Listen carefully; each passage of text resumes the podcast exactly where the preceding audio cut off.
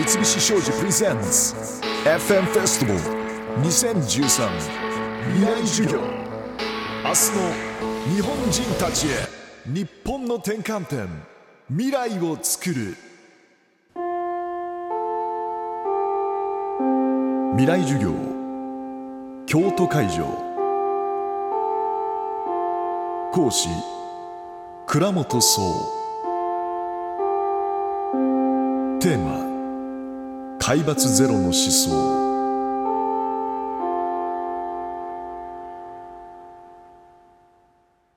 えっ、と倉本です。あのまあ皆さん学生さんなんでしょ？あ老けた方もいる。あのえっ、と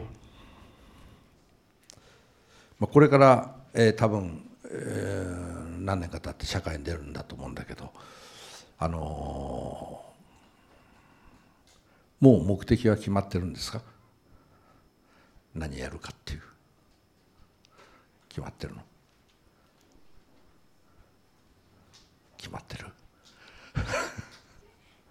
あの多分、えー世の中に出る前に 自分の目的ってあるところまで決まってると思うんだけど世の中に出ちゃうとその社会っていうのは非常に厳しくてあのいきなりこう自分のやりたいことをやろうとしてもできないんだよね。あのここにも会社の偉い人が何人か来てるけどこういう人たちが意地悪するしあの押さえつけられるのねだから自分がこうなんかやりたいことをもろに言っちゃうとあの通用しなくてでどんどんこういじめられたりなんかしてあのなかなか目的を達成することが難しいんですよ。で僕の場合も あのそういうことがあったけどもあの思うにね自分が発言力がつくまでは自分の本当の思ってる理想っていうものは言わない方がいいような気がするのこれ僕の考えだけどでそのそういう夢っていうのは自分のその金庫にしまって鍵をかけてその鍵を大事に取っておくことじゃないかって僕は思うんですよ。ただ10年20年と会社生活なんかをしていると社会生活をしていると社会の中に巻き込まれちゃってで自分にそういう金庫があったってことを忘れちゃうのね。それから鍵の在りかが分かんなくなっちゃうのね。だからいざもうそろそろ自分のやりたいことを思った時やろうって思った時に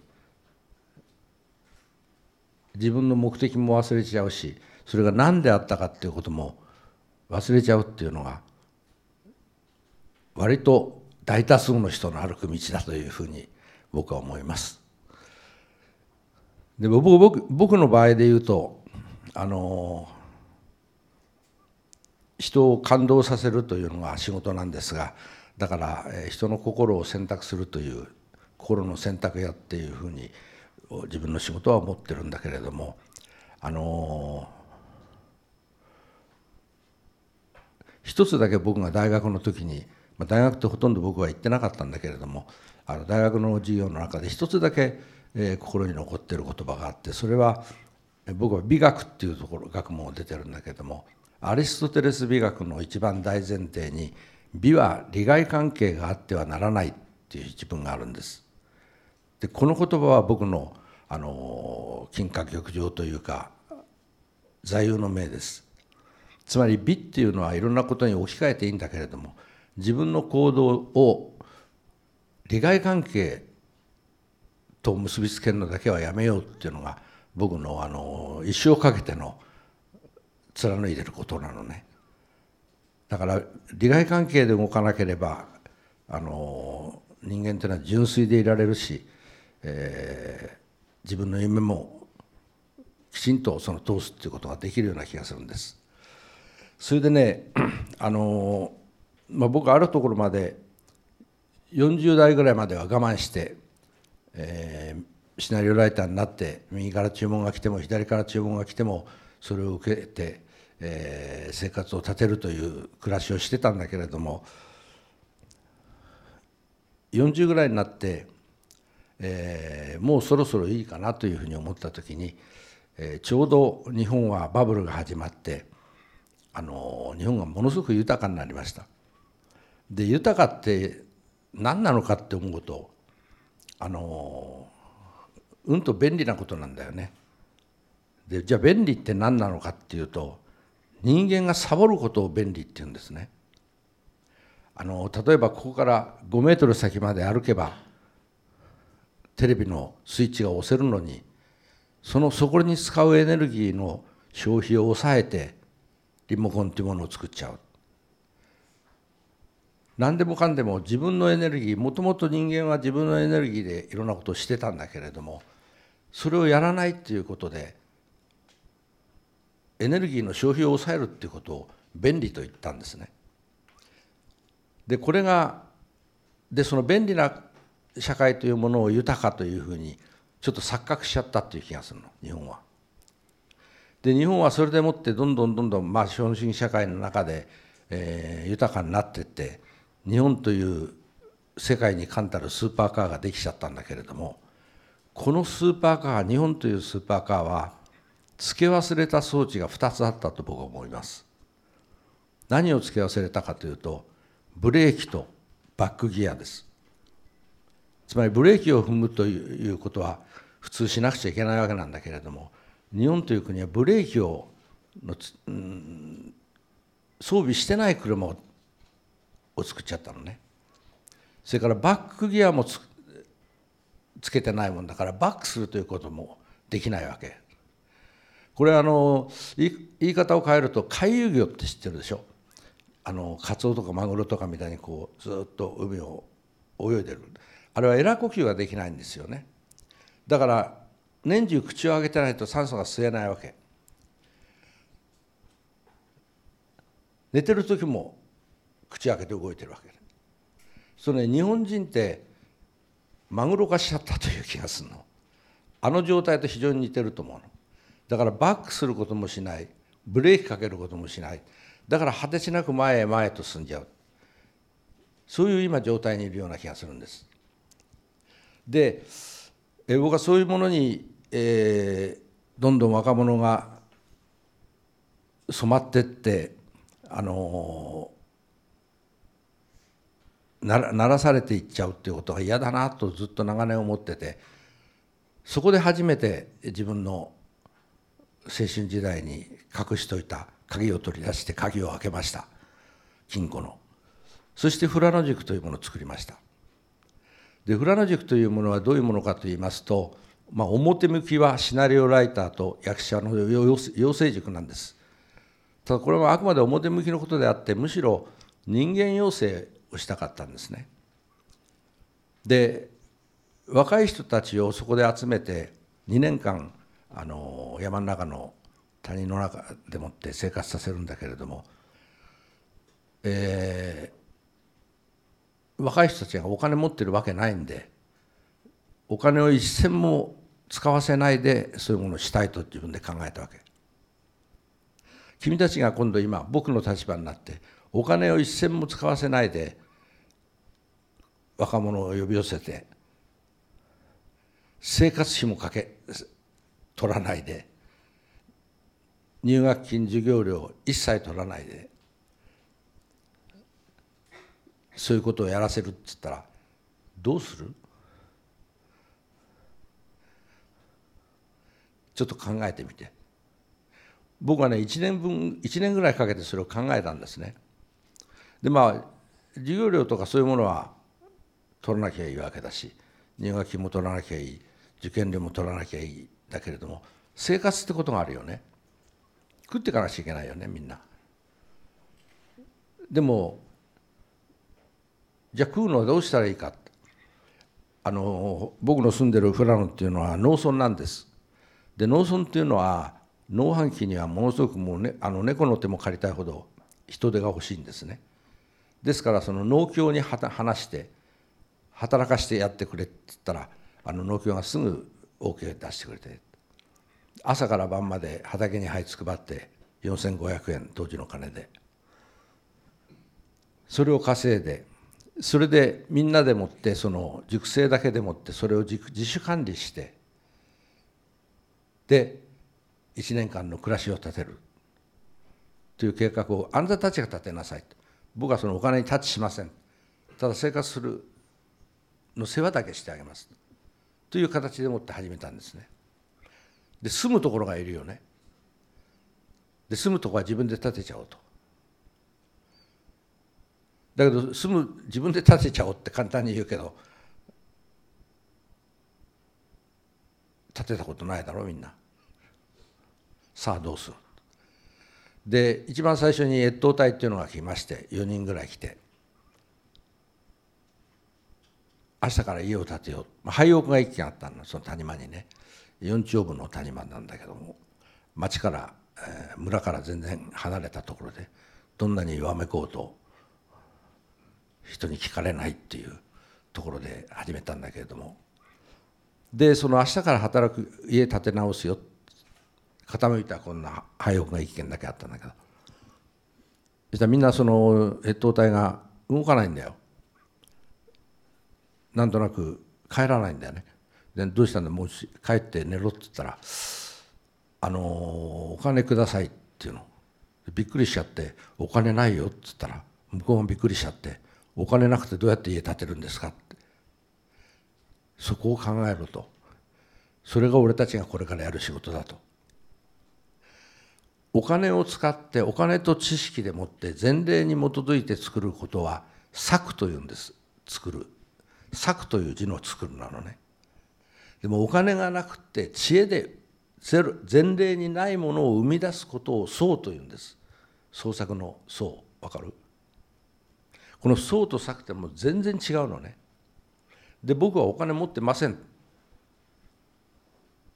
だからあなたたちで考えて直し作りなさい。そしたらそんなこと言ったって家を建てるのには壁がいるあの板材がいるでしょう。釘がいるでしょう。どうするんですかって言うから考えなさい。考えつかないんだよ。君たちも考えてごらん。で家家は廃材で作ればいいと。で廃材というのはじゃあどこにあるんですかって言うからいちいち聞くなと。俺だって今考えながら喋ってんだから。廃材というのは家を潰す時に出るわけだろ。じゃあ家を潰すとこ行って取ってくれいいじゃないか。どこで家潰してんですかって言うから「青」っつって「俺も分かんないんだ」ってで富良野の中に工務店が3軒ぐらいあったのね。でそこがどっかで家建ててるに違いないと。で新しい家を建てる建てたらすぐ古い家は潰すだろうと。ちょうどそれまでの北海道の家は木造で寒い家が多かったから。でそこ行ってその廃材をもらってくれ。それであの幸いこう富良野中を回ったら3軒ばかりそういうちょうど折り合いのいい家があったんだね。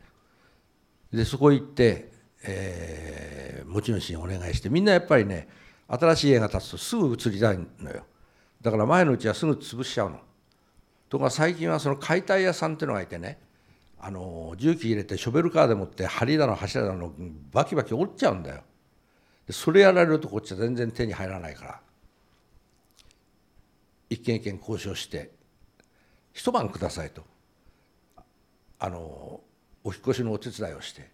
それでお引越し早く引き取っていただいてそれから屋根に登って屋根剥がしてそれで壁を剥がして壁を剥がして壁にくっついて釘がくっついてくるよね。古い釘が折れ曲がって。その釘を全部取っておいて石の上でもって叩いて伸ばしてそれを使ったのね。それで一軒丸一軒それを3軒分やって特に建具あの窓枠とかそういうのは緻密な作業だから素人にはなかなか作れないんですよ。でそういうのも全部頂いてきてそれで一軒最初あのきちんとした家を作っちゃったの作っちゃったんだけどまあその年は寒い年で12月になったらもうマイナス28度なんてのは1週間ぐらい続いちゃって中にだるまストーブが一つあるんだけど寒いんだよね。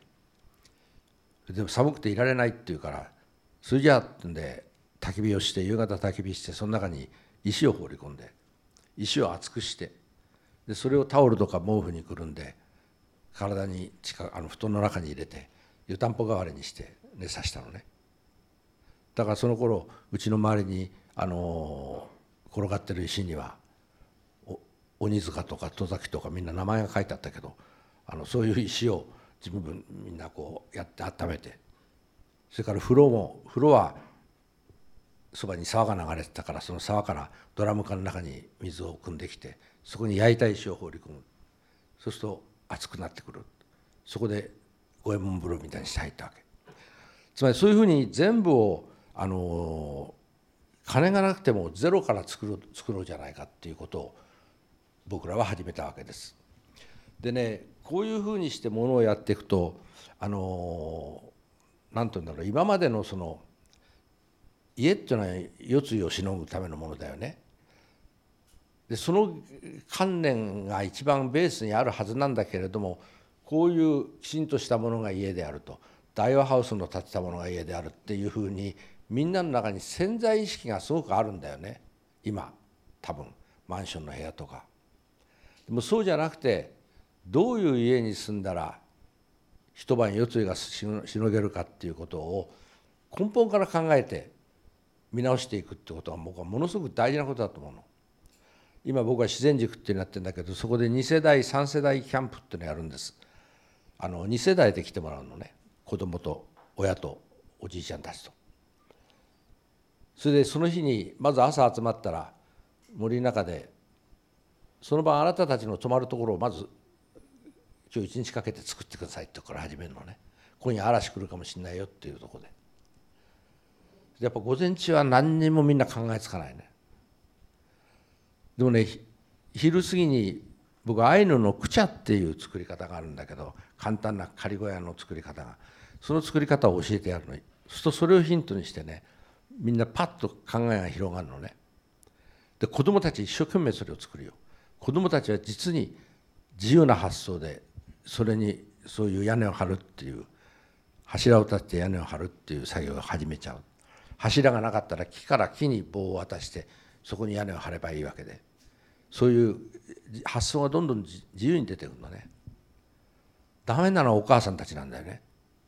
なんか一人のお母さんがカラマツの松ぼっくりのついた枯れ枝を一生懸命回してなんだか一人で延々とやってるから何やってんですかっつったらあの家ができた時に玄関に飾るリースを作ってるってそんなもん作ったって雨露すぐあのすぐ押しのぐことは関係ないでしょって言うんだけどもどこかでそういうふうにそのリースを作ることの方が家というものに対しての考えがそっちの方行っちゃってるんだね。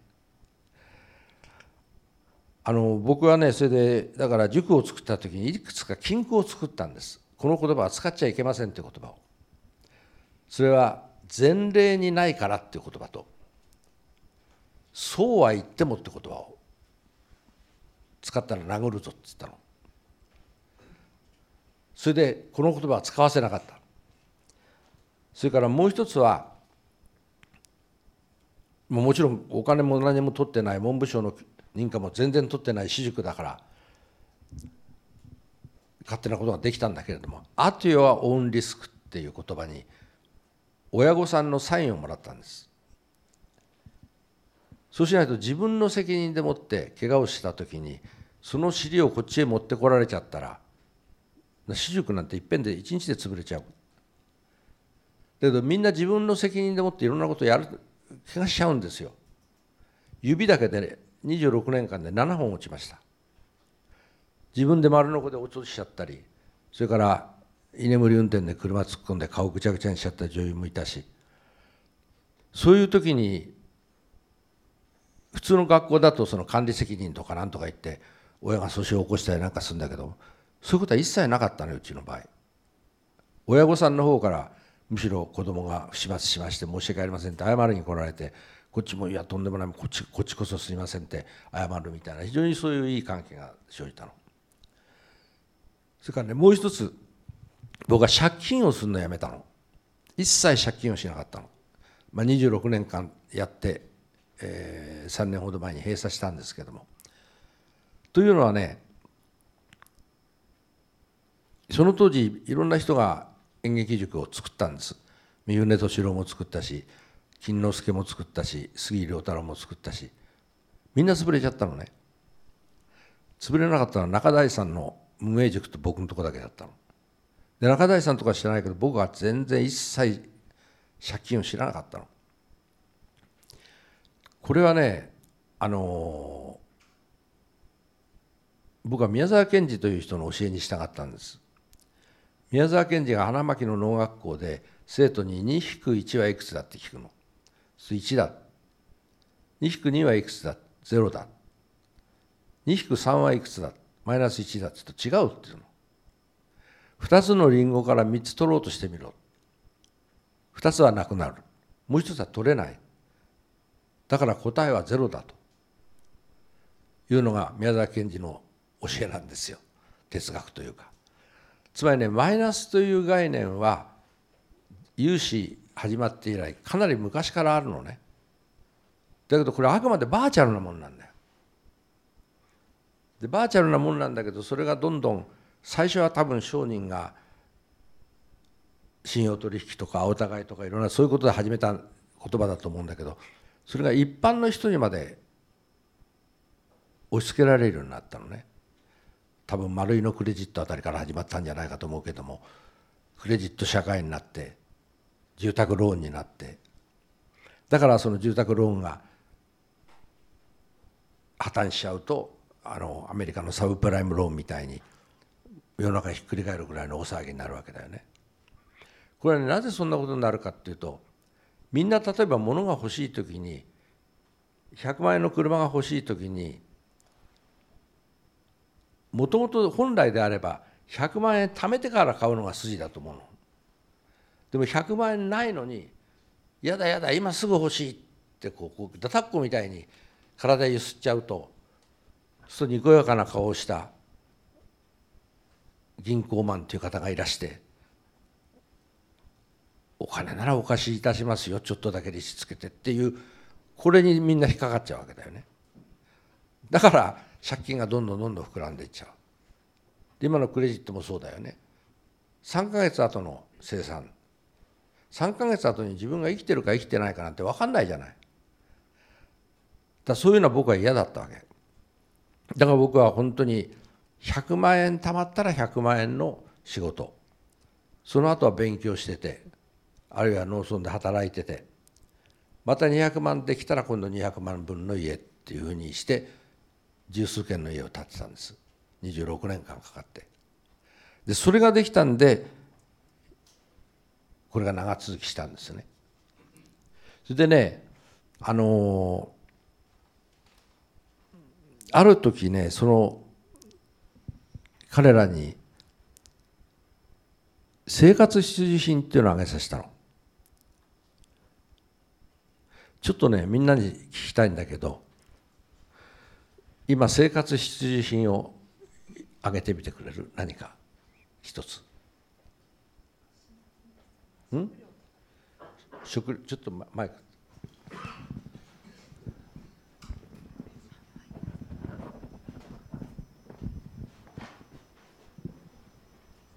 食料とか。食料はい、はい、次の人どうぞ。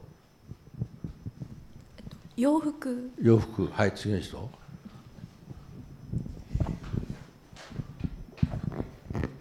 洋服と近いですけど靴。靴はい。マイクの丸はいで。水。水はい。携帯電話？携帯はい。と住む家？住む家はい。うちの場合はメガネとかは必要です、ね、メガネ。はい。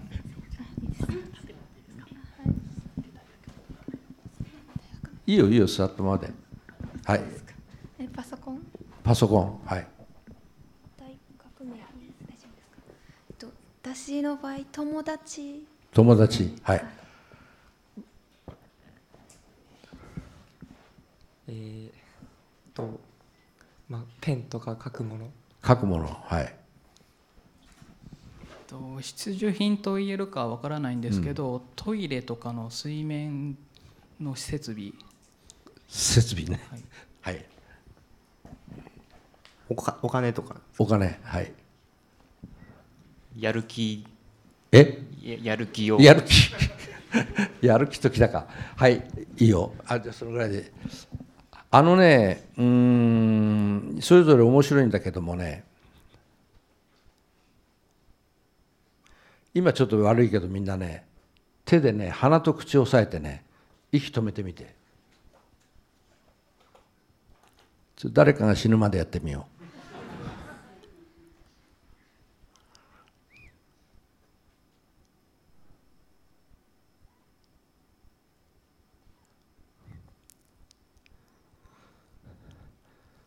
時間がなあの静かに流れてるんで音楽でも流してください。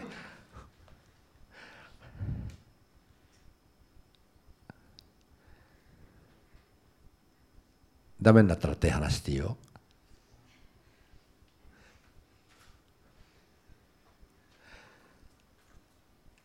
続くね。苦しいだろ？これなぜ苦しいか。我々はね1分間に1 5 6回呼吸して酸素吸ってんだよ。忘れちゃってんだよそのこと。寝てる時もそうなんだよ。寝てるのも寝るのも歩くのも恋をするのも食うのも全部酸素吸ってんだよ。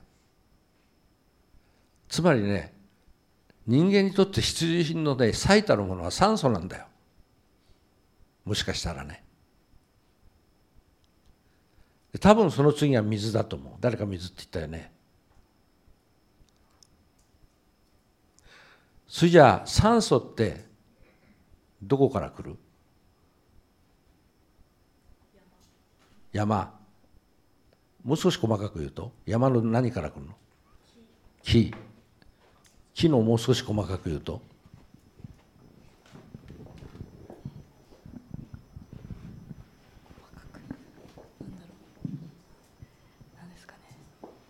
太陽んいや木木木でいいんだよ。木から太陽にいきなり飛ぶなよ。水え水？うん？えなんだろう。ならなかった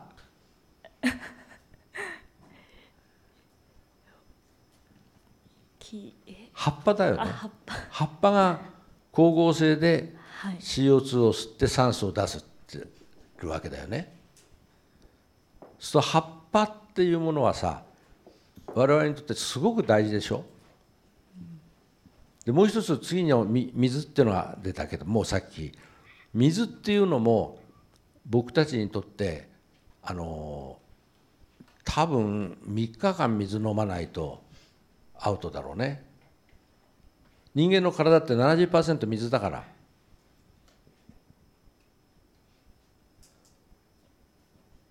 君たちはこう存在してるけれども大学に通ってるのは頭脳も通ってるけど70%は水が通ってるんだよ大学に。俺は今水を相手に喋ってるんだよ。